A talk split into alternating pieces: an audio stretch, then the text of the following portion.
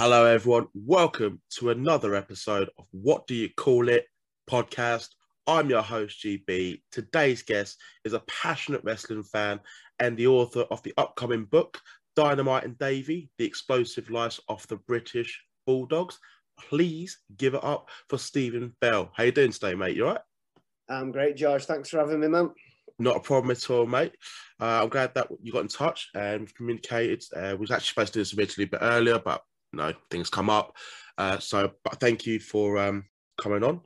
We're going to talk about your book, your upcoming book, you being an author, and just how you became a wrestling fan. So, before we do discuss the upcoming book, how long have you actually been a wrestling fan? Well, it's um, it's been a bit of a on and off thing really throughout my life. I was um, sort of mid thirties, so um, if you trace that back, you'll it's not hard to figure out that our sort of prime childhood years when Vince McMahon sort of targeted that that era, especially here in the UK, largely through Davey, using Davey as the um, sort of face of uh, of his British onslaught and takeover of um, of the British wrestling business, if you like, after he'd conquered the US. Mm-hmm. Um, so yeah, I, I, grew up me and my friends and my brother knowing nothing but you know Hulk Hogan and Davey and Bret and you know that sort of era, Ultimate mm. Warrior. The golden, uh, the golden era. Like. Yeah, yeah, the, the the golden era, the uh, the time when it really sort of piped it into that that generation, if you like. And uh, mm-hmm. yeah, absolutely, hook, line, and sinker. Loved it. Loved every single second of it.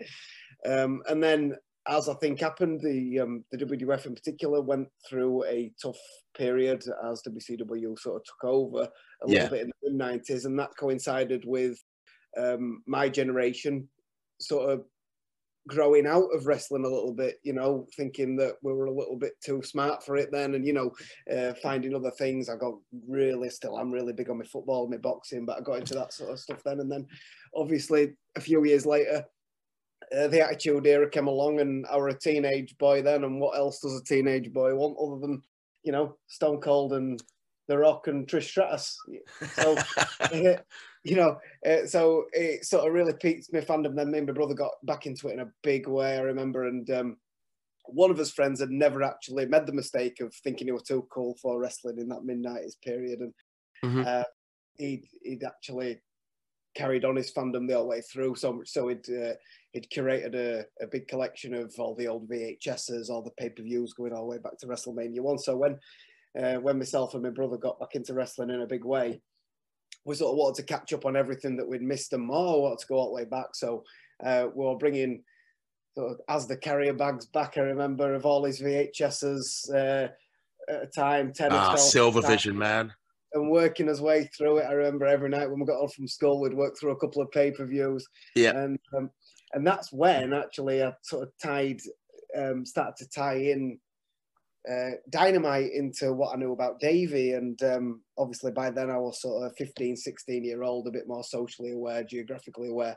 I'd become aware that Davey Boy was actually from just up the road from me, uh, less than, far less than an hour's drive uh, from a similar sort of small mining town as what I'm from. So then when uh, when I discovered the British Bulldogs rather than just the British Bulldog singular as I'd only known sort of in my childhood, mm-hmm. um, I sort of asked to start asking myself a few questions, did a bit of research into exactly Tom Billington and what, and um, yeah, that sort of coincided with Mick Foley's book coming out. Mick Foley, uh, you know, Dynamite's on on Mick Foley's Mount Rushmore, and uh, he puts him over in his book mm. in a mm. big way as being sort of probably the best in the world in the mid 80s uh, when when he first came across him. And and so that sort of piqued me interest even more. Started doing a little bit of research then. I was nowhere close to being an author back then. It was just really sort of a passion of mine to sort of dig into these stories. And and so yeah that, that's like 20 year ago now. And then slowly as um as, as time went on, me and my brother stayed big, big wrestling fans. It was like something that we use not just as interest for ourselves individually, but something that we really had in common. The main thing that we really had in common, it, it forged us to be closer in as later years after we'd not been that close as kids, really. So yeah, it was something that we we had and still do have uh, in common in a big way. Uh, and yeah, so then it went into 2000s. Davey unfortunately passed away, and uh, you know yeah. it's like one of them, a bit like the mention with, you know, uh, I think the two main ones that spring to mind is Princess Diana or Freddie Mercury, where you remember where you were when you were the, the news, and I do remember exactly mm. where I was when I heard that Davey Boy died. And it really was so young as well. Was only what thirty nine.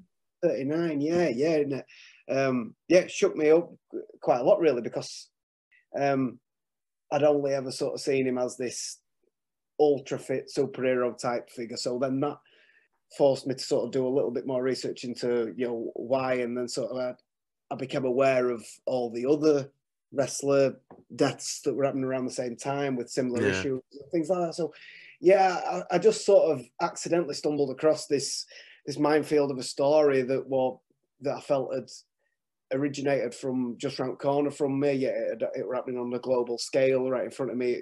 It involved so much of my peak fandom, my wrestling fandom, going back to when I was a child and also at the time then.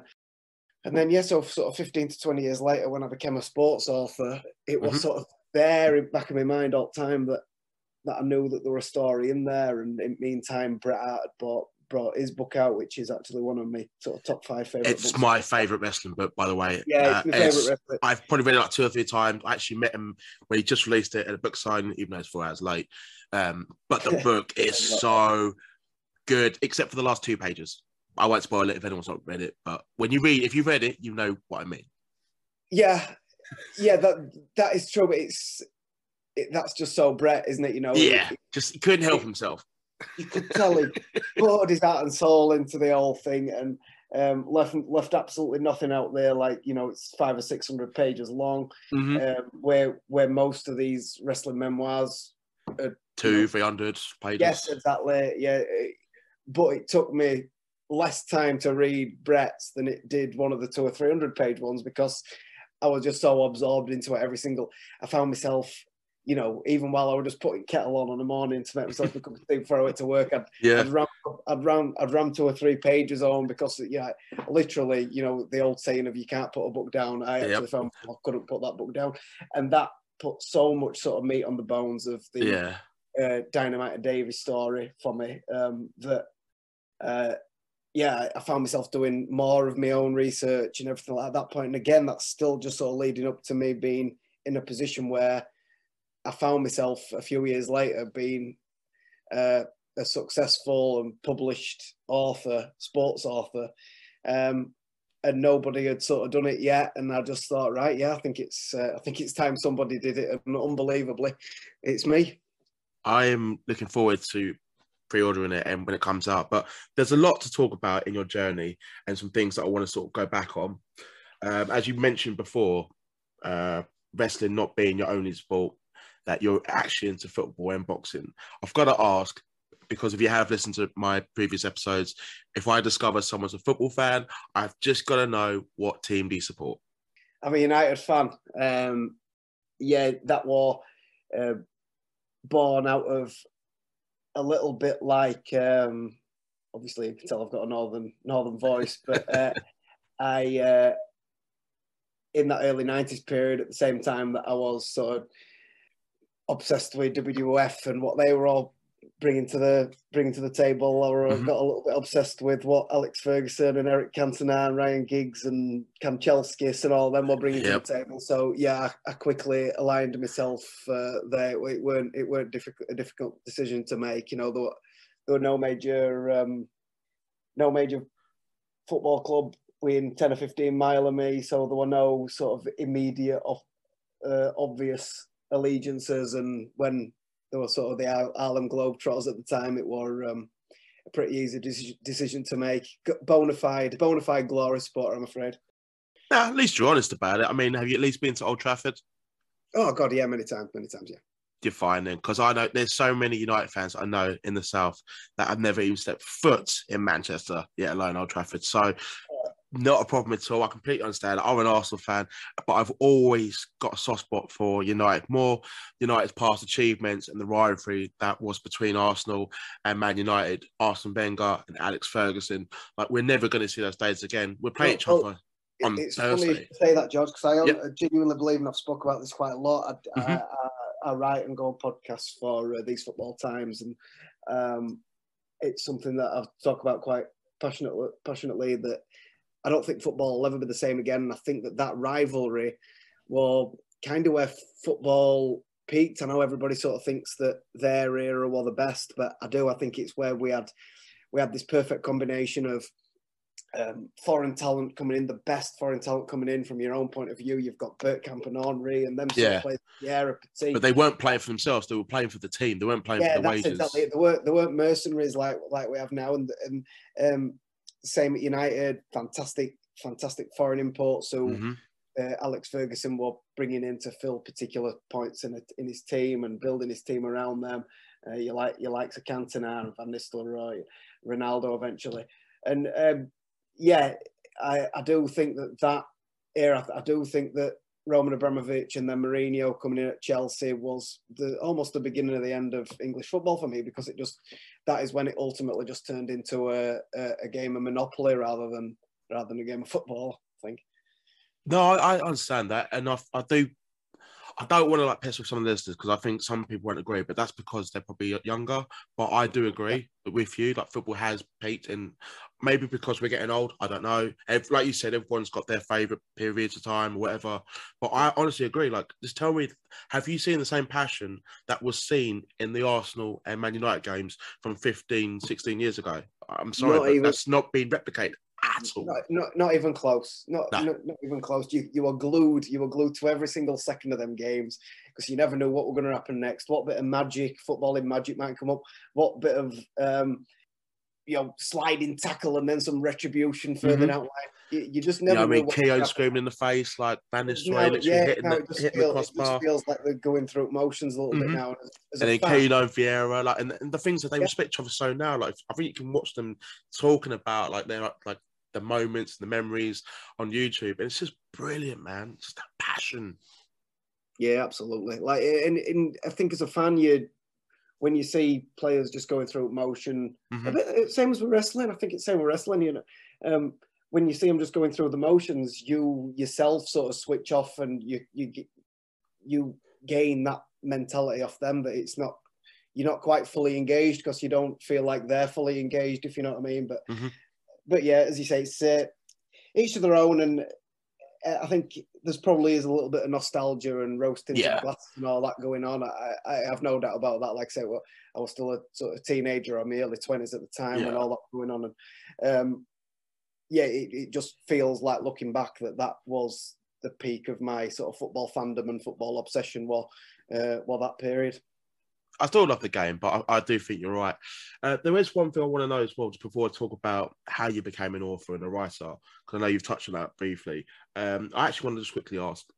It's probably going to be an obvious answer, but I've got to know what is your favourite British Bulldog match, and and what is your favourite British Bulldogs match?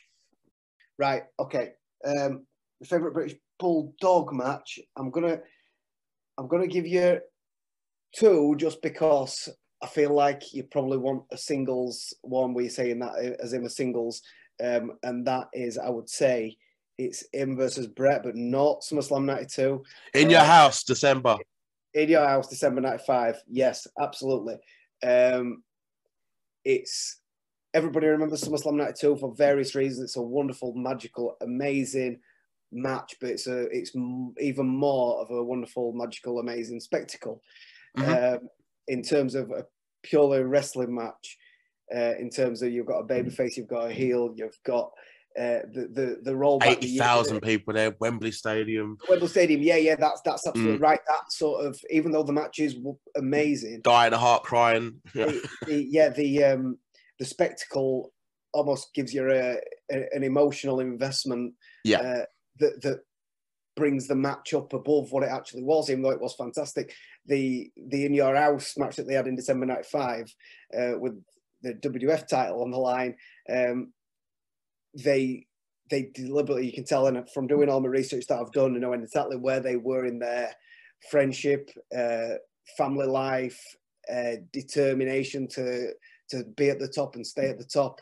yeah. Uh, at, that, at that time, um, Blading war completely embargoed, so they they sort of did it um, and they did the best job of ever covering up Blade. And if you're looking that, because they knew they had to, because it was so embargoed on such a high level, but they knew they wanted to roll back the years to when blading was so. Bret was one of the best at that. Like we did it Oh, against absolutely. He had, he had the he had the perfect hairdo, especially when it was Mm. wet. You know, to, to sort of give himself that opportunity. Never got But, uh, caught. No, and but because they had some fantastic matches back in Stampede when that's what they used to do, and uh, their matches were like sort of barbaric and brilliant, and they really knew how to time the uh, the blading job, and they knew how to really get the crowd going to fever pitch. And once I'd done all that research, and then I watched that match, I'd seen it two or three times before. Don't get me wrong, but when you watch that match, then knowing what they're doing, why they're doing it. Um, and yeah, it is. It's a work. It's an absolute work of art. Is that match? Um, Davey Boy rarely as an heel throughout his career uh, does a great job. It gives him a better job than in '92 of sort of being the foil Mm. for for Bret, who was the main man at the time. Uh, and but but what another thing that I love on Davey's part is both him and Bret agree that there's no need for him to submit to Sharpshooter. He never submitted to Sharpshooter like everybody else did. Um, and he walks off, despite being a heel, he walks off with the kind of a babyface reaction, walking off with Diana. Um, you can tell that even though he's an heel at the time, the crowd still love him. Everybody still loves him Yeah. and yeah, it, it, it's a perfect uh, sort of little emotional story that they tell that day. The other one, the reason I'm going to put this one in is it, it's my favourite match that I think I was ever involved with, but obviously it's sort of a 10 man tag, so I didn't want to put it in as my favourite. Ah, Canadian Stampede. Absolutely. That, that, is, Oh, that, love is it. the, that is the ultimate air on the back of the head. Like uh, That is literally top five pay per views of all time for me, by the way. I think it's love got it. to be. I think, uh, yeah, at the very least, um, and purely just because of that match, the reactions, the timing of it, the emotional involvement, it is the perfect piece of wrestling storytelling for Mm. me that culminates in probably culminates arguably you could say I mean as, as brilliant as the match is and what happens at the match and the ending and it's all it's all great that story between the Hart Foundation and the heel turn and them coming together um, the other all the infighting, but they brought them together. Everybody wanted to see them together, but they probably wanted to see them together as baby faces. But that the fact that they were together as heels didn't matter in Canada. They just No. Absolutely loved the fact that they were together. The fans were erupting, literally. oh, the it was shaking the camera. It, yeah, it is, and as it's building up, you get um, Pillman comes out first, really, really as kind of only he's capable of doing. Really Yeah. brings the crowd up to fever pitch. And then it's uh, Jim Neidhart gets the biggest reaction he probably ever has in his life because he uh, he didn't walk out as a solo star much to bring out him out on his own.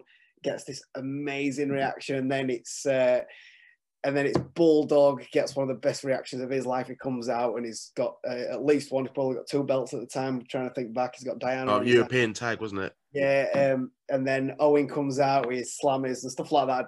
You, you could just feel the electricity. And then when Bret, the guitar riffs from Bret's music, it, I think it is the. I mean, I've been to sporting events all over the world, the biggest sporting events all over the world. I weren't there, obviously, I weren't there, but um, Yeah.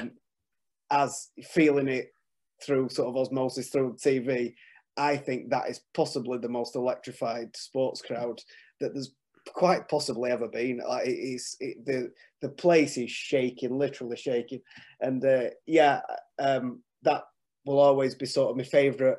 I think my favourite match that involves Davey. I think that will always be that. That's a good answer because I don't necessarily hear that all the time. It is mostly Wembley United 2. It's the most popular answer you hear.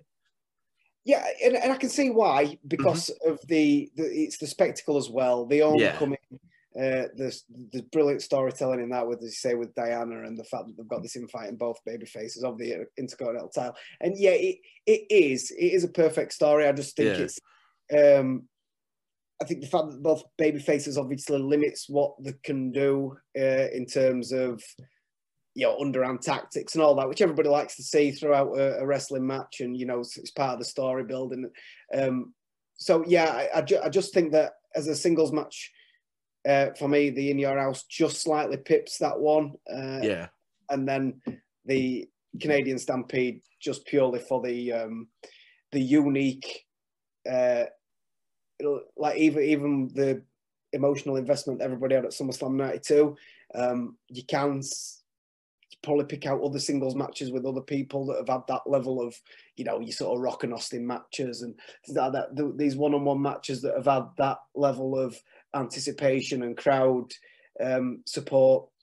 But the the in your house Canadian Stampede, I, I don't think there has ever been for me. I've never seen a wrestling match with that level of just pure emotion and pure investment from a crowd, and uh, that will be the entire crowd as well. It'll be hard to to find anything that tops it. I mean, if there's anyone listening to this right now, and you haven't seen this pay per view, if to forget the match itself, just the entire pay per view, go to the network, find it on there.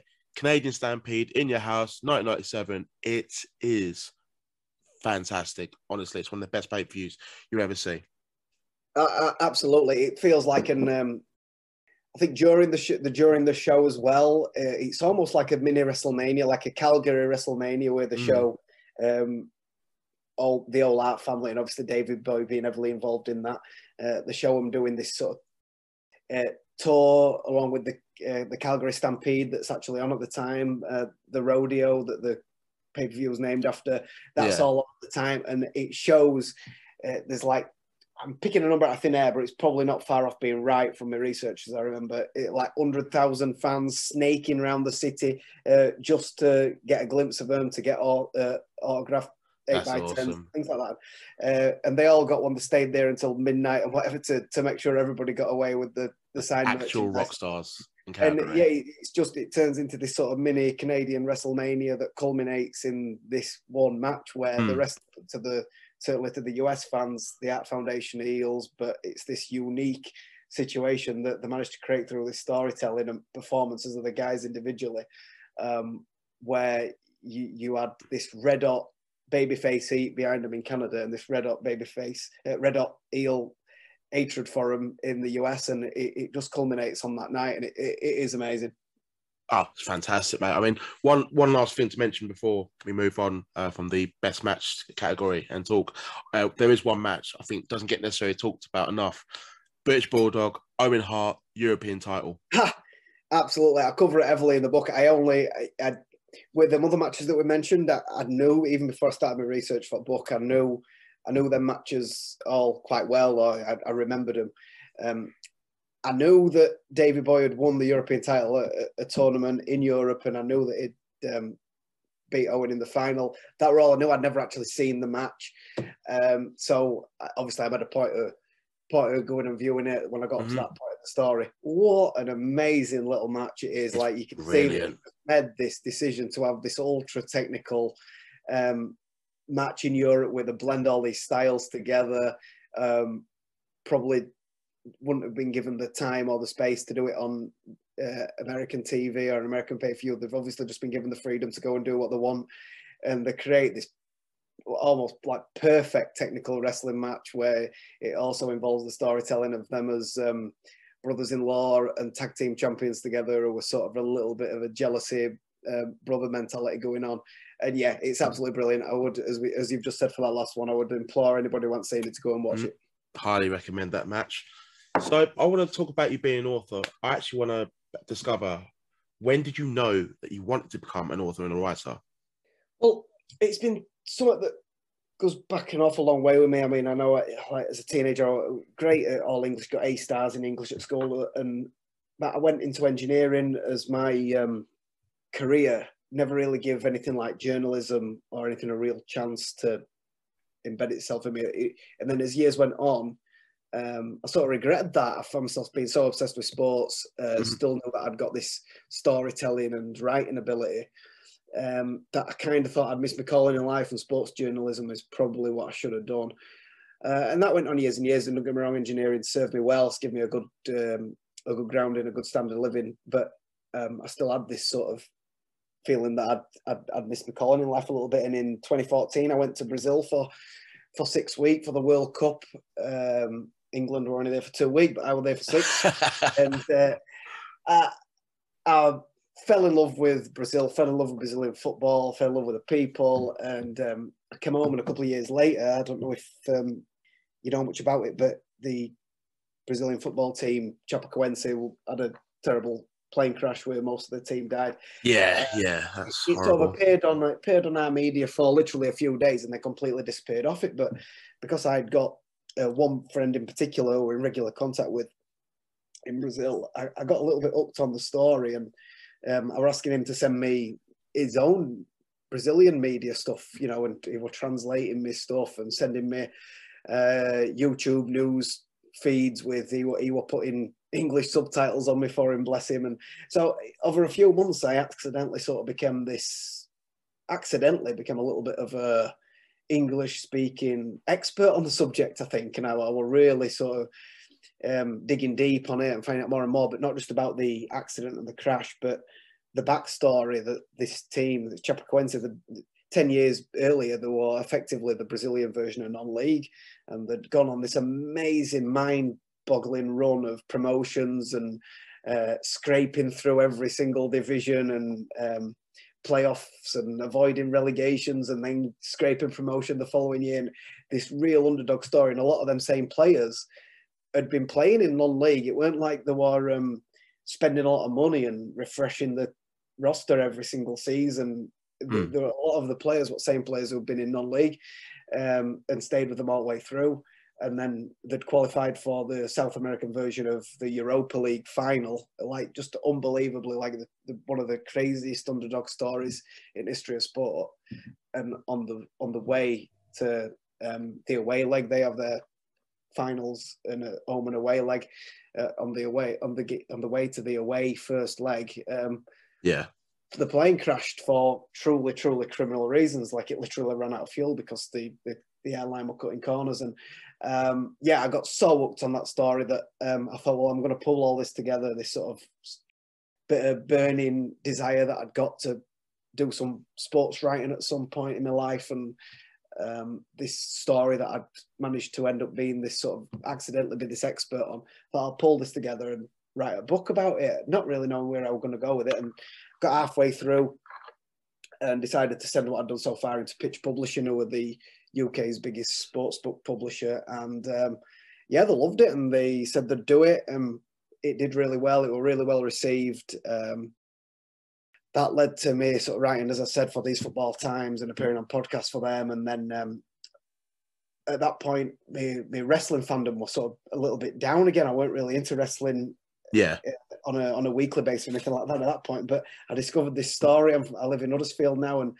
uh, one of Huddersfield's greatest sons is a, a gentleman called Douglas Clark. Um, he was a pioneer of rugby league. He was one of the first true rugby league superstars uh, for Great Britain and England and Huddersfield.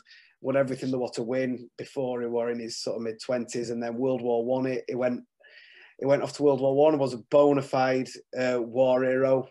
Um, came back with every medal under the sun, and um, he was. I don't know if you've seen the film Hacksaw Ridge, but he was like Britain's version of Hacksaw Ridge. He would just kept running back into the line of fire to to That's rescue. a great people. film, by the way. yeah, yeah. Well, it, literally, when I read, I've read his war diaries. I went to Imperial War Museum and read Douglas Douglas Clark's war diaries, and it literally reads like he was doing what uh, doing. He was just running back in because he'd got this level of strength and fitness from his rugby life. Um, he was just running back into uh, into no man's land and back into um, enemy lines to to save his friends and drag them back out. And he talks about some of them that he didn't manage to save, and yeah, it's, it's truly truly harrowing.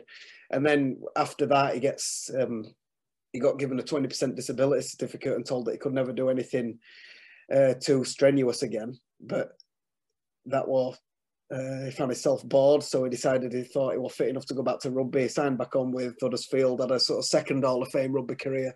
Played for England, played for England all over again. Played for Great Britain Lions all over again. Won everything all over again. And when he finally hung up his um, hung up his rugby boots, he went into pro wrestling. And well, in 1930, when pro wrestling had just truly British shores. He went into pro wrestling and was Britain's first ever world heavyweight champion. So that sort of piqued me interest again in pro wrestling. Um, doing loads of research, reading loads of biographies from around that time, and um, and yeah, so I, I did I did his uh, biography. At this point, I started to realise, wow, I'm actually a published author, and I've still got the Bulldog story sort of swirling around in my mind from Mhm. all my fandom and all my interest in it going back years and years. And um, I sort of still didn't feel like I was qualified as sort of the man to do it. But then um, on Remembrance Day last year, um, loads of the, the Douglas Clark book had done so well that a lot of the national press ran with it as a front page story as the Remembrance sort of Day war hero story. They ran with It's awesome. Yeah. extracts out of my book and uh, that made the book kick on and do really well and it got so fantastically well received and I got loads of brilliant feedback that it sort of made me realise that yeah I, I probably am now qualified to and I, I certainly felt like I'd got the passion and the energy to to pour everything into the Bulldogs book. So yeah I made that decision there and then uh, to sort of really crack on with it. And so sort of 13 months down the line now it's uh, it's off with 500 page manuscript is off with pitch publishing getting edited now yeah Oh, awesome. As you have told us how you began the journey, but can you just talk us through it? So the, the book itself, Dynamite and Davey, The Explosive Lives of the British Bulldogs. So in terms of who have you contacted in terms of getting some insight on both their careers and their backgrounds and information. So I just want to hear some of your research and the process that that's gone into this book. yeah well um it was it, it's happened so organically it's it's ended up being bigger and better like i said i, didn't- I didn't anticipate right in a 500 word 500 page epic uh, at the start it was just going to be because um being from a small mining town in the north of england just like dynamite and davey were Mhm. i wanted the, the, the stories individually the, the stories never really been told collectively of dynamite and Davey. both of the stories have been told in bits and parts and pieces of them individually but um the true relationship as cousins from a small mining town and the background that I knew the dad and heritage that I felt like I sort of shared with them. Yeah. Uh, I wanted to make sure I brought it from that perspective because I feel like they're possibly a bit misunderstood, especially with a lot of the controversies that happened, especially for Dynamite. You know, Yeah. I think what Which can be seen on like uh, the Dark Side of the Ring Yeah, yeah. I, I feel they kind of balanced it, but yeah, I Yeah, I, what think, you I, think they did, I think they did the best to balance it, but I mean, at the end of the day, the show is called Dark Side of the Ring, and they've only got the, the they end up with forty four minutes of content. You know what? What can you truly do? They've got to have Yeah, the the majority of it's got to be based on the dark side for it to justify its name, if you like. And and what does that leave? That leaves you with thirteen or fourteen minutes to to sort of balance things out. And I just didn't feel like that were enough to add the pro- proper context. And I think what people don't understand is that in them days, like my, my father were a miner, and um, he were born only a couple of months apart from Tom. So and I've all I've heard all my life is the stories of how hard it was, the upbringing, the never, you know, their idea of an holiday were Blackpool for a few days and stuff like that, you know. So, so Tom and then Davey a couple of years later going off to, to Canada uh, to live and work as teenagers.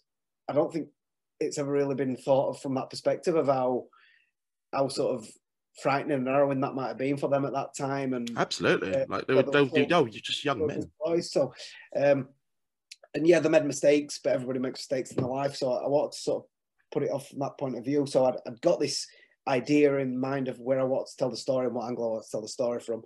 Um, but as I was doing more and more and more research, it just got sort of bigger and better. And I want right, I want to I want to focus on this bit. I want to focus on this bit. A lot of the Japanese stuff I really wanted to focus on.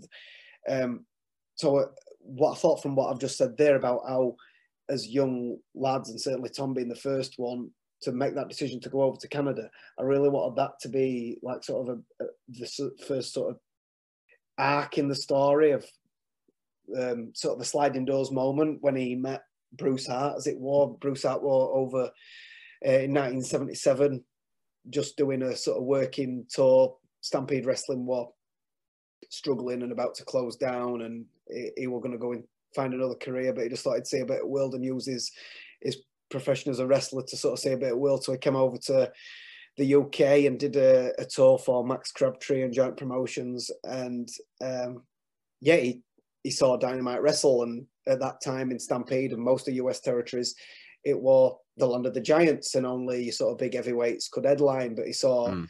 he saw Tom wrestle as a 170 pound um, lightweight teenager, uh, against Mark Rocco, absolutely tear the house down, and thought, wow, this is maybe what we need to to make us a little bit unique, a little bit different uh, from the the other territories, and so. Uh, yeah, he went home and sold this idea to his dad, Stu. Stu worked keen. He didn't believe that a young kid, a young skinny kid, could save the territory. So it sort of got put on back burner, but it ended up happening. They ended up, um, they had nothing left to lose and they ended up taking him over. So I wanted to speak to Bruce about that. So uh, I reached out through sort of just social media, really, made a con- couple of contacts and uh, ended up getting in touch with Bruce and arranged a call. We had a wonderful three or four hour conversation. It was absolutely brilliant. Um, hearing his perspective on everything, you know, not just Dynamite and Davey, but the wrestling industry as a whole. I really, really enjoyed speaking to him, and I think I must have made a, a reasonable impression in terms of what my intentions were, what my project were going to be, my passion and my energy, my knowledge, and everything must have come across quite well. Uh, because a few days later, Ross uh, got in touch with me and said, "Look, I know I've, I've heard about your book and about yourself. Um, I, would like to contribute myself." And I were over at moon that because I, would already knew from all my research that Ross was um, really kind of a, a historian on behalf of you know, uh, Stampede Wrestling on behalf of the Hart family, on behalf of wrestling as a whole from that era.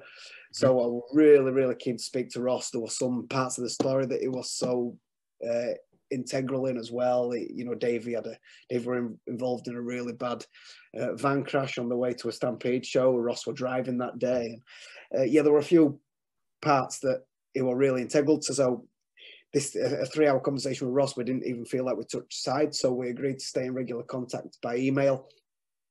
So we found ourselves, you know, exchanging long emails. I could have felt like I could ask him anything. I did. I just asked him anything about the subject, and he'd give me long, detailed answers. He really sort of got a passion for it and um, became involved in more of a he got more of an involvement than I ever thought he would, but it just happened organically to the point where um, yeah, it, was it, it was really heavily involved, and I felt like I'd got somebody to turn to all the time. That I'd, I'd already found myself some British wrestling historians, uh, Tony Earnshaw and Darren Ward and Bradley Craig, who I could turn to for different things, and um, then I, I, I, was speaking to Chic Cullen, Frank Cullen, who um, still lives out in Canada. He's a Scottish wrestler who knew Dynamite and Davey well um, exchanging messages with him. So I, I just built up this little network where any any any points of research, I felt like I got somebody to turn to. I've sub- subsequently uh, spoken to. Um, I mean, uh, sorry, the key part missing from that is Bronwyn. I know you spoke to Bronwyn yourself, George. Um, yeah. Uh, because it was going so well, Bronwyn again. I'd, I'd, sent Bronwyn some messages, but I think she must have maybe heard it all before and didn't really know what angle I was going to come from. But yeah, uh, I can understand it being a bit. Yeah, skeptical. I absolutely understand. I absolutely understand yeah. all the family members being being cautious, definitely cautious. Mm-hmm. You know what? Um, but I think Ross passed on the message to her and some other family members that, um, again, a bit like Bruce had passed on to him that it was uh, I was coming at it from a the right perspective and uh, the right context. And so Bronwyn then reached out to me again and said, "Look, yeah, yeah, I'll, I'll be involved." So that me and Bronwyn have uh, we've ended up with a really close friendship. We uh, exchange messages regular, and she has just been such a crucial source of information. Even things that she doesn't know, I can go and ask her. She'll go and ask her mum Michelle. Michelle, we, we sort of, I've spoke to Michelle as well, but Michelle will pass on messages through Bronwyn. Bronwyn will go out and find out information on my behalf that I might not have access to. And she's given me loads of ex- exclusive photos for the book. Uh, so that's awesome, Ross, man. Her and Ross being sort of so passionate about the project and having such an every, mm. every involvement. Uh, as I was working towards an ending, I thought, well, there's only even as sort of as much as I tried, I, I wanted to write this perfect ending. I realised that I probably I couldn't write the ending as well as I know Bronwyn could tell it. So I asked Bronwyn if she would actually write um, the final piece, which she's done. She's written what I've what I've called the afterword, and um, oh wow, that's, that's, by herself. And uh, Ross, I wanted his name up front cover as well, so I asked him to write the forward, which is done. He's wrote this sort of long, brilliant forward, uh, saying that it's the, in his opinion, it's sort of the most balanced and best and most detailed version of the Bulldog story that's ever been told. And um, so uh, one of the reasons I did that as well as I knowing that they'd write these brilliant pieces for me that would fit perfect as bookends at the beginning and the end. Um, I wanted their names up front as well, you know. So it now, you know, I'm, I'm obviously my name's emblazoned on it as the author, but it says forward by Ross Hart, afterward by Bronwyn Billington, and I feel that gives it, um, it, it gives them the true level of involvement that, the, that they deserve. And then, yeah, I've spoken to Diana, um, Gary Port, Scott McGhee, who are also on Dark Side of the Ring. He's told me a couple of brilliant anecdotes mm. that hmm. weren't on Dark Side of the Ring, which uh, is, is really great. Keith Hart has given me a, a true exclusive that's one of my favourite parts of the book uh, about when Tom and Harley Race became friends. They were there at the time. It's a brilliant story um, that sort of changes Tom's perspective at that time, I think, and so that's an important important part mm-hmm. as well as being so um, so such an entertaining little story. Uh, and yeah, Bret, I, I, got in touch with Bret through Bronwyn uh, indirectly. Uh, she uh, I, did, did a part of you, by the way, like mark out a little bit, like well, I did because I, I, never, I actually still spoke to him directly. What I did was um, he asked he asked me through Bronwyn to write him a letter um, detailing what quotes of his I wanted to use because I said, look, you know, as much as I'd love to speak to him, he's, uh, he's talked about it quite a lot in the past, and obviously releasing his 600 word book, he talks about everything so often. I don't know why Alexa's just started talking. Shout out to Alexa. only me and Alice, but Alexa's just started talking. Uh, I'll just keep this in. It's uh, fine. yeah, um, I felt like I'd got all the quotes that I needed. As much as I'd like to have hear him as exclu- hear him say them to me as exclusives for the book, I yeah. did feel like I'd kind of got everything that I needed off him through all his podcast appearances and his book and uh, things that he's done for Dave Meltzer's newsletter. Um, so but what I wanted from him was sort of a sign off that I could use all these quotes because there's only so many that you can use without formal permission, and I far bust that in terms of Bret. So um, I sent all the direct quotes and uh, included sort of a, a one pager about myself, about the book, what I wanted it to do, what I wanted it to achieve, what its objectives were, and um, yeah, he, he then asked me if I could send him the same thing back again, but with a a definite line for him to sign and date on, and then he sent it back to me, signed uh, and dated, and sort of wished me good luck through Bronwyn with it all. It sounded like a good, a good project. So yeah, I did. that's did, so cool, man. By the I way, did, I did mark out a little bit. Yes, yeah, so I put my I put my man shirt on and uh, had a little moment. uh, so so yeah, it kind of awesome. From where from where it originally started, I felt like it had really grown legs and ended up being bigger and better than what I ever dreamt it would be in terms of the people that I got involved and people that I spoke to and the things that I found out. You know, I knew that there were a book in there just based on the things that I already knew, but I found out so much more and so much more mm. vital stuff, so much more very entertaining stuff, so much more positive stuff that doesn't get talked about as often. Um, and yeah, it's ended up being a, a, a full body of work that I'm really proud of just hearing this journey, man, has got me excited and made me look forward to one. I'm excited to read the book, basically. Just hearing is involved, hearing your passion, the excitement, like how much detail and how much, you know, how you've been exchanging emails and the contacts that you've kind of gained through this journey. It's, it sounds like it's going to be a great book. I mean, I have to give a shout out also to Bronwyn, who I've had on the show before, and she is a fantastic person. I really enjoy speaking to her. Uh, it was great to hear about you know her dad's career and just to hear about her as a person and to hear that she's assisted you so much um, in this book. You know, just makes me happy. Um, but that that's that's fucking awesome. Man. So, what's the actual release date for the book? Uh, the release date is 4th of April uh, here in the UK, and then it's a couple of months later for the US. But I've set up a I've set up a website, I've set up an eBay page, and I've set up a Twitter account, um, all for the book. So anybody from anywhere in the world can get in touch with me directly or order on the website or through eBay, mm-hmm. and I will make sure that they get a book uh, wherever they are in the world in in in by the end of April. So uh, regardless of what the sort of Amazon or official release date might be in that part of the world, um, if they order from me direct, I will personally make sure that they get that.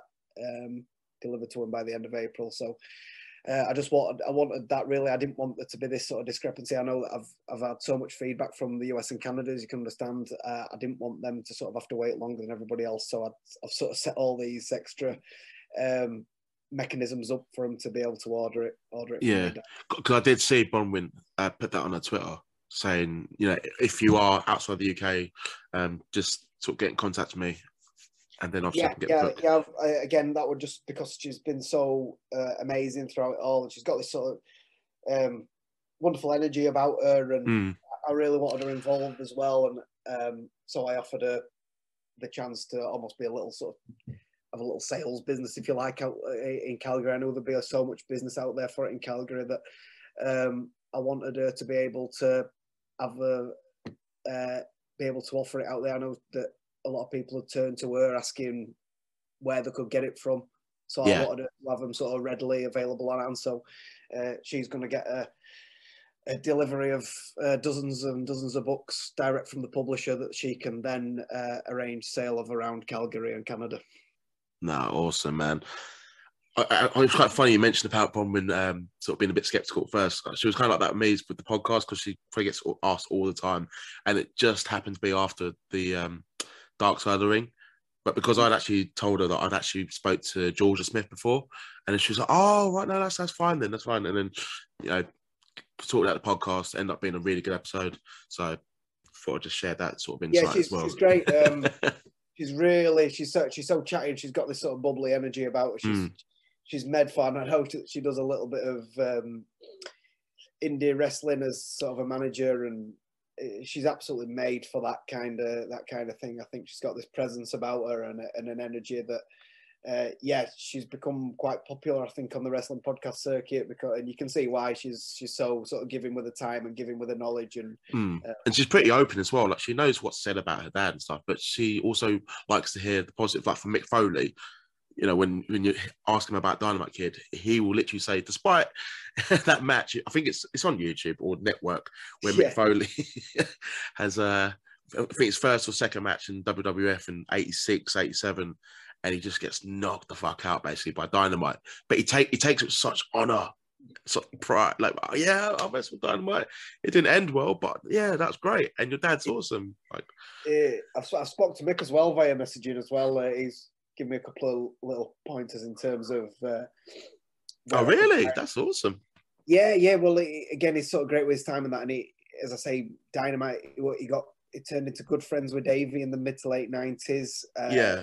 so much sort of love and respect for Davey from that era, uh, and as a worker, and he, he absolutely adores Tom. As I said, Tom's on his Mount Rushmore, and then after that sort of infamous event when he, Tom felt that Mick was um, a little bit cocky for somebody on his, for in his second uh, wrestling match when he suggested a couple of spots that they might do in what were what were effectively a jobber match. Yeah. Um, Tom, yeah, didn't take any prisoners. Put him in his place, basically. Rock his jaw with a rock his jaw with a clothesline. That was it.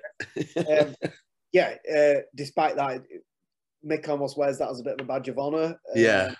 Um, knows that it learned him a lot about his attitude towards um, other veterans at the time. Uh, so almost thanks him for it in a way. And then years later, when Mick's career was taking off and Dynamite was um, on the way down, as it, it weren't it's not like he had this chip on his shoulder like you might expect Tom at all. He, he, was very humble, very respectful, and give Mick some great pointers. They had some good matches. Good, they were involved in good tag matches against each other in Japan uh, in the early nineties, and um, it, they became they became sort of friends after yeah. all that, which is something that not a lot of people are aware of. And uh, Mick has got this utmost respect for him to the point where when Tom had really on hard times, Mick was the one who was um, trying to rally the troops into having sort of a charity event on his behalf and things like that, which never really happened. But uh, yeah, Mick being Mick were, were wanting to do all that. So yeah, I got in touch with him because there were a couple of stories that I'd heard of that I didn't know enough detail were uh, on, and one of them being that when Davey had really hit on hard times and were in the hospital with a bad staph infection, um, Mick went to see him, and um, that were effectively the day when Davey re-signed for the WWF in 1999, uh, and it was Mick and Owen that sort of perked him up from this slump that he were in, both physically and mentally, and um, got him managed to get him re-signed with Vince, which was unthinkable after what had happened in Montreal, like sort Yeah. of 18 months earlier. Um, so I want to know a bit more about that, and he pointed me in the right direction. I didn't know I've, I've read most of what Mick's done, but uh, the one that I'd sort of missed out on, or one of the couple of books of his that I'd missed out on, were uh, the Hardcore Diaries. And he said, "It- "It's a lot.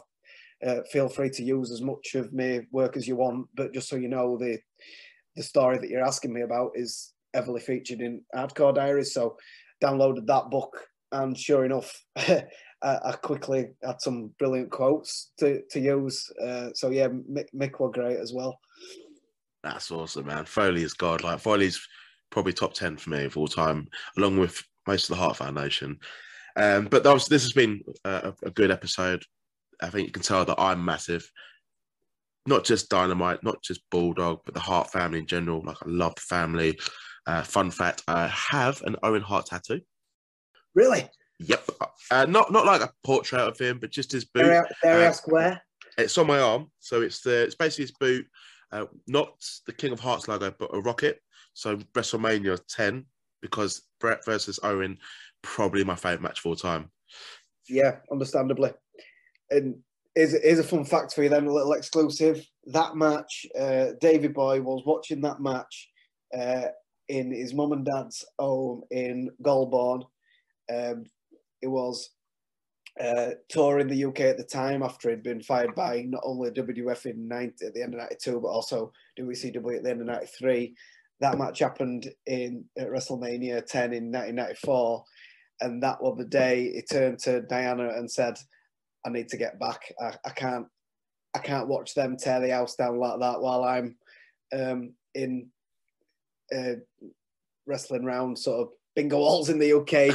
uh, I, I'm, I'm going back, and so then by uh, SummerSlam, he made his return.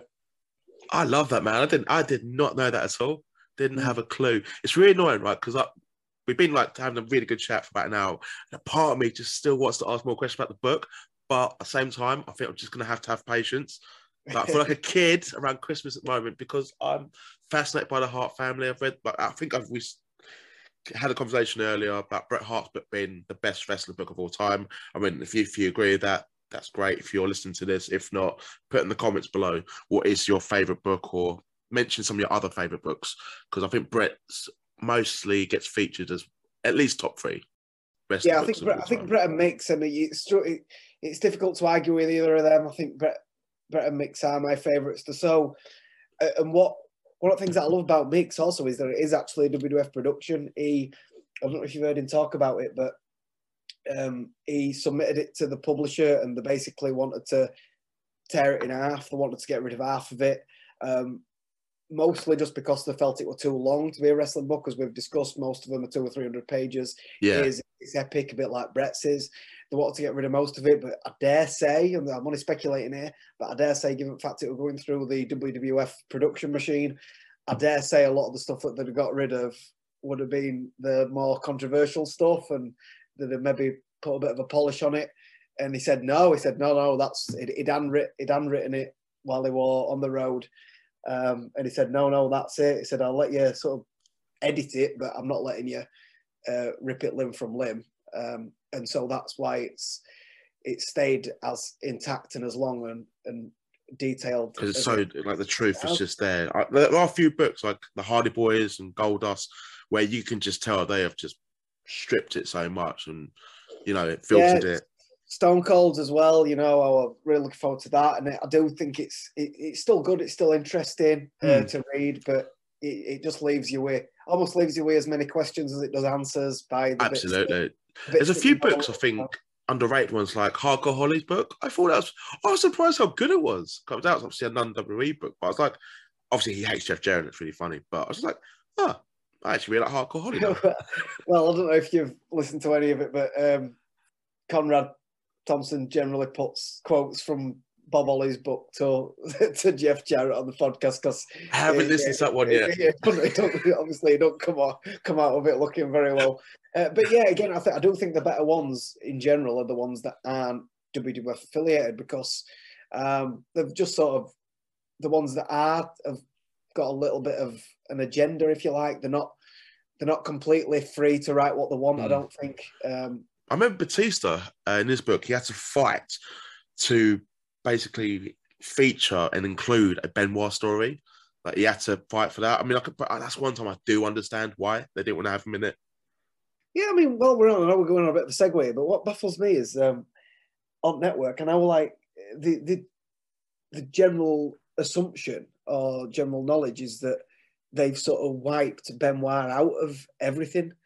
Um, but they haven't actually haven't every match of his is still on there on the network. All they Hmm. do is You just can't search him. His name is like yeah, no it, it- results. It, just says it just says it'll just say like the British Bulldog versus uh, our wrestler or something like that. yeah, But then when you actually put it on it, you know the, the commentators are calling him by his name. So uh, I, I find it I find it very sort of odd how they've managed to claim to the world that wiped him out of everything. But Ian, it's still there. And I, in terms of pure wrestling, I, I, I do think he should still be there. But um, it, it just feels a little bit Mm. uh, like they're trying to get the best of both worlds, if you like. They, they want they want to claim that they've uh, there was so much that he he did. Like it, it's a very touchy subject. Like not everyone likes to hear it. I'm with you. I can watch a Benoit match and I'll just watch it for the match. But as a person, you know, I absolutely despise what he did. I think he's a despicable human being, and he should have been in the Hall of Fame. Because there are people still out there who say he should be in the Hall of Fame, but I think well, I think just, that's just a, I, I just think that's a ridiculous comment. Um, oh, it's on Twitter. You still see it, mate.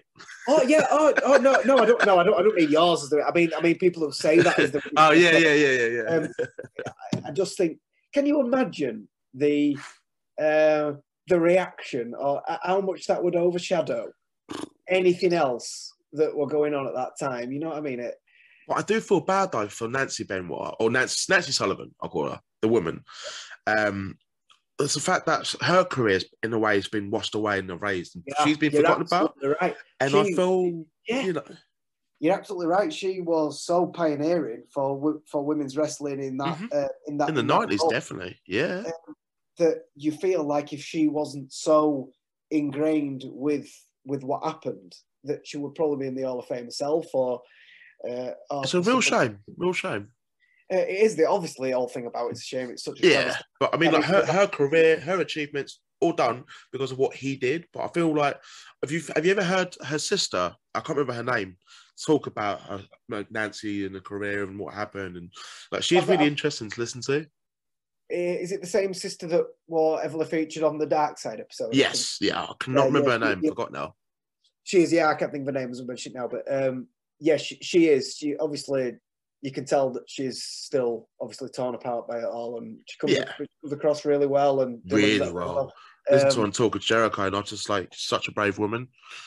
yeah, uh, but it needs that as we've as we've just said. Like Nancy, Nancy's side of it sort of gets washed over a little bit because Yeah. Because of everything that's happened. So it does need somebody, people like Chris Jericho, to um, sort of feature that quite heavily. Um, but I mean, He, he does a really good job, Jericho, when it comes to that sort of stuff. Really good job. he, he's like he's got such a big reach and such a big following that Mm. um, I think he's not he's not afraid of the controversy and because I think Nah. AEW was opposed to the WWF give them that freedom to go and do their own thing, cover Mm. Cover the more controversial stuff, be be themselves and do what they want, uh, even as far as going and wrestling for other promotions. You know what I mean? I think that's Mm. what people are really warming to them for. They don't feel like they're just sort of ring fencing the talent and uh, sort of oppressing them, if you like. Um and it, he does a brilliant job uh, with all that and uses his his influence and his reach in the right way. I think. Yeah, you're not you're not wrong. I mean, I just wish he would stop mentioning Fozzy in his books because his books are brilliant. Then you get like, ah, Fozzy talk. Skip, skip, skip.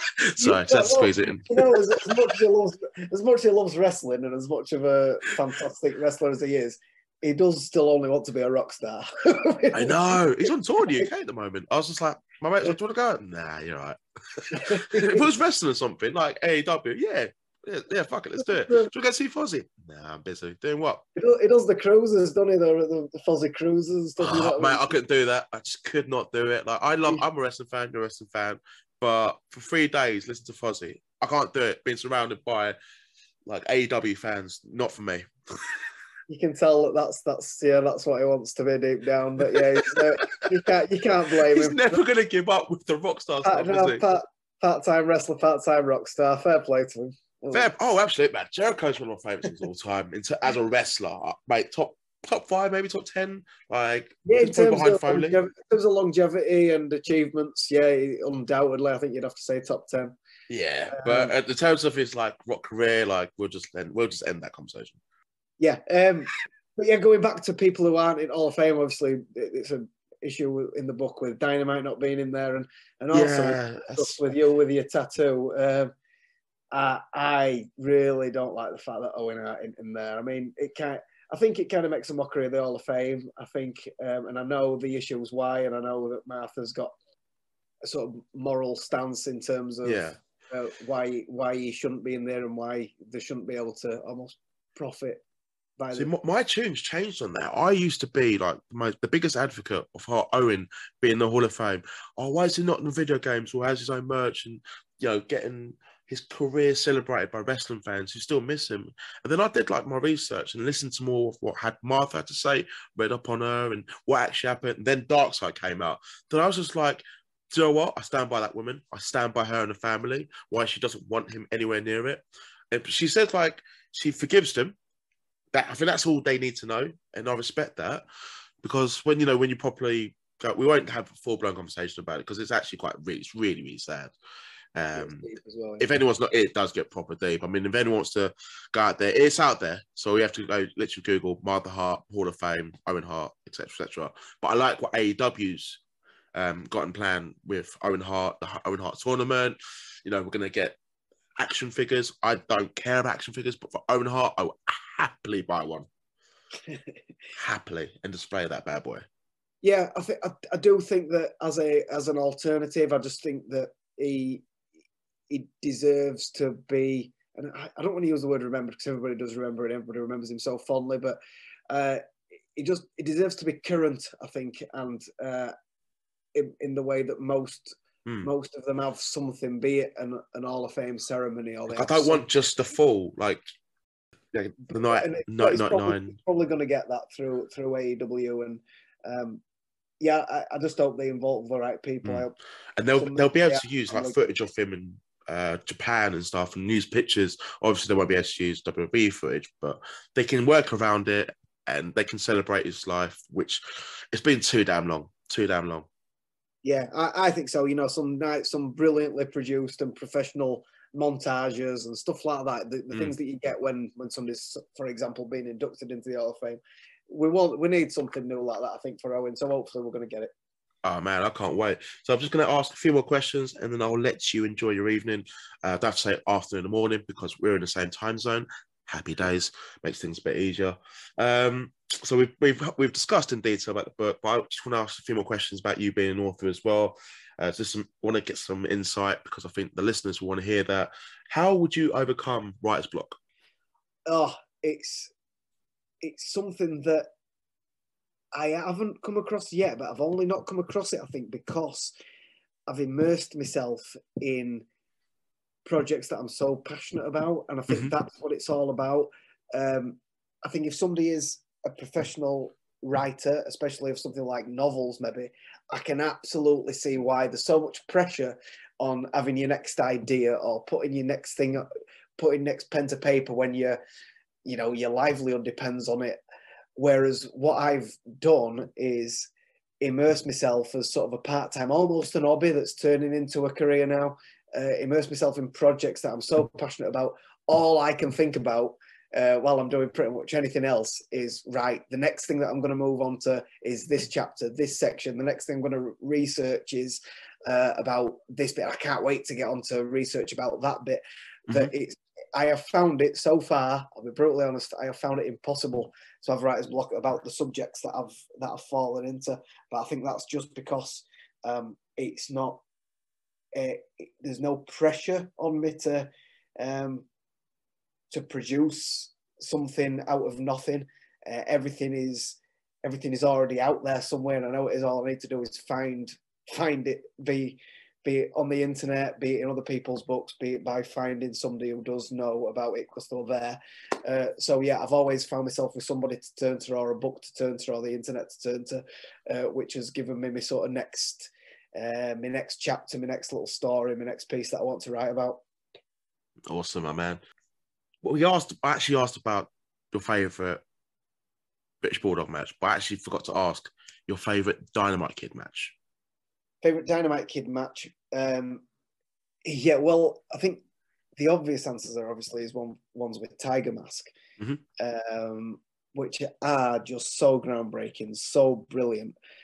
Um, but my favourite one is actually uh, is one of his first matches against a Japanese headliner, but it took place in Calgary. It took place in Stampede.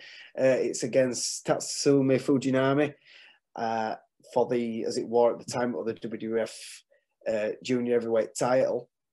Uh, they they've gone on a tour. He's having a bit of work issue visas. We actually get into Japan at that time, and he's got multiple promotions, even the smaller promotions, sort of fighting for him. Uh, so he's unclear about who he's going to go to. So uh, there's a bit of complications with all that. But then New Japan do a tour of US and Canada, the US and Canada Canadian territories. So when they come through uh, Stampede, they want Fujinami to put his WWF Junior Heavyweight title on the line against Dynamite.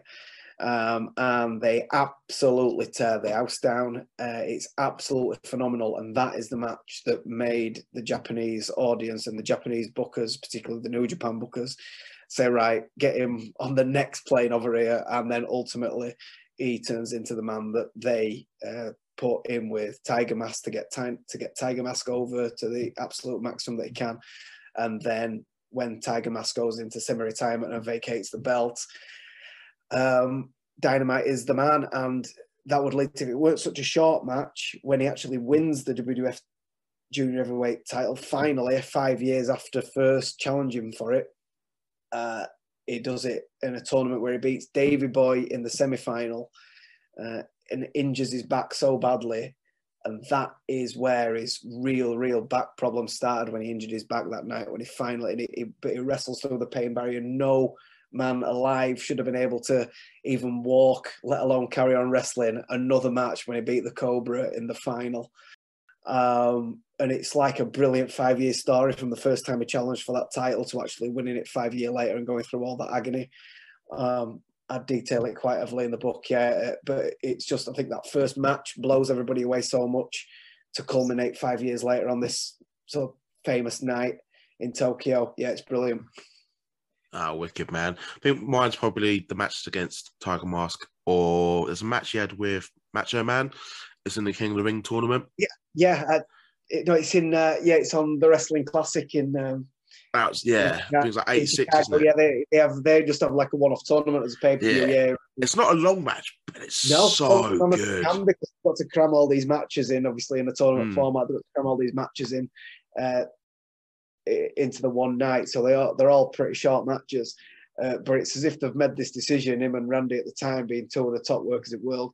Right, it, we've only been given five minutes, but let's make it absolutely the best five minutes you can imagine. And yeah, they it, it does it steals the show. Ah, superb, man. That's awesome. Last question, and I'll let you go, Stephen.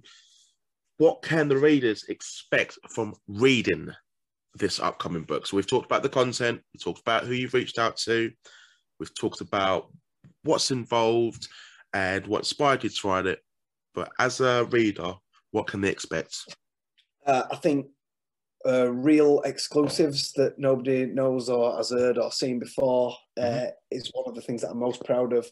Uh, I've had a couple of people, Twitter being Twitter, um, challenge me and say, "Well, you know, it's all been done before. What what are you bringing to the table? What Really? oh yeah, yeah. As you Oh, can imagine, uh, absolutely no doubt in my mind. I, there is going to be an awful lot in this book that nobody's ever read before, and I do. I am quite proud of my style. I do it in quite a dramatic and descriptive way, where I Mm. sort of create. So how many books have it. you published, by the way? Is it three? This is my third, yeah. Third one. So, Okay.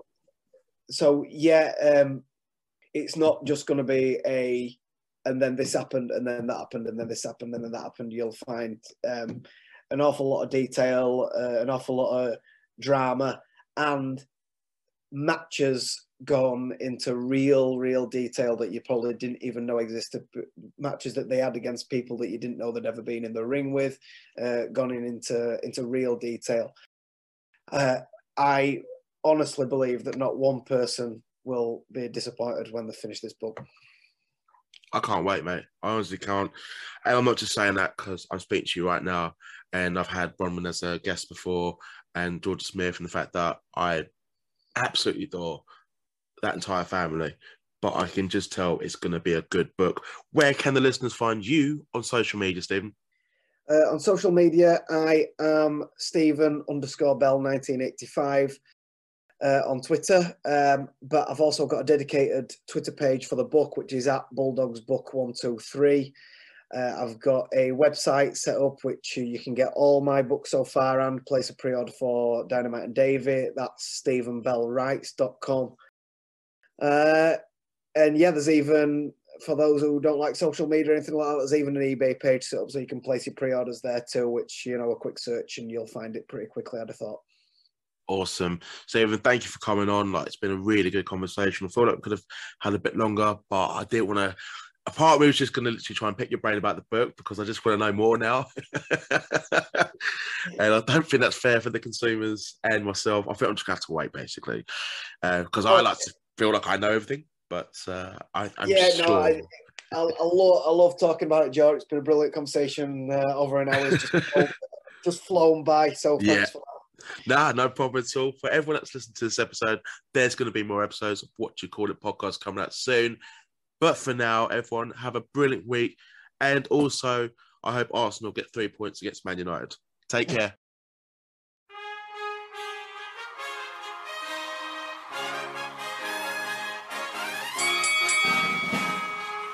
Ladies and gentlemen, boys and girls, children of all ages, it's time for What Do You Call It? Podcast.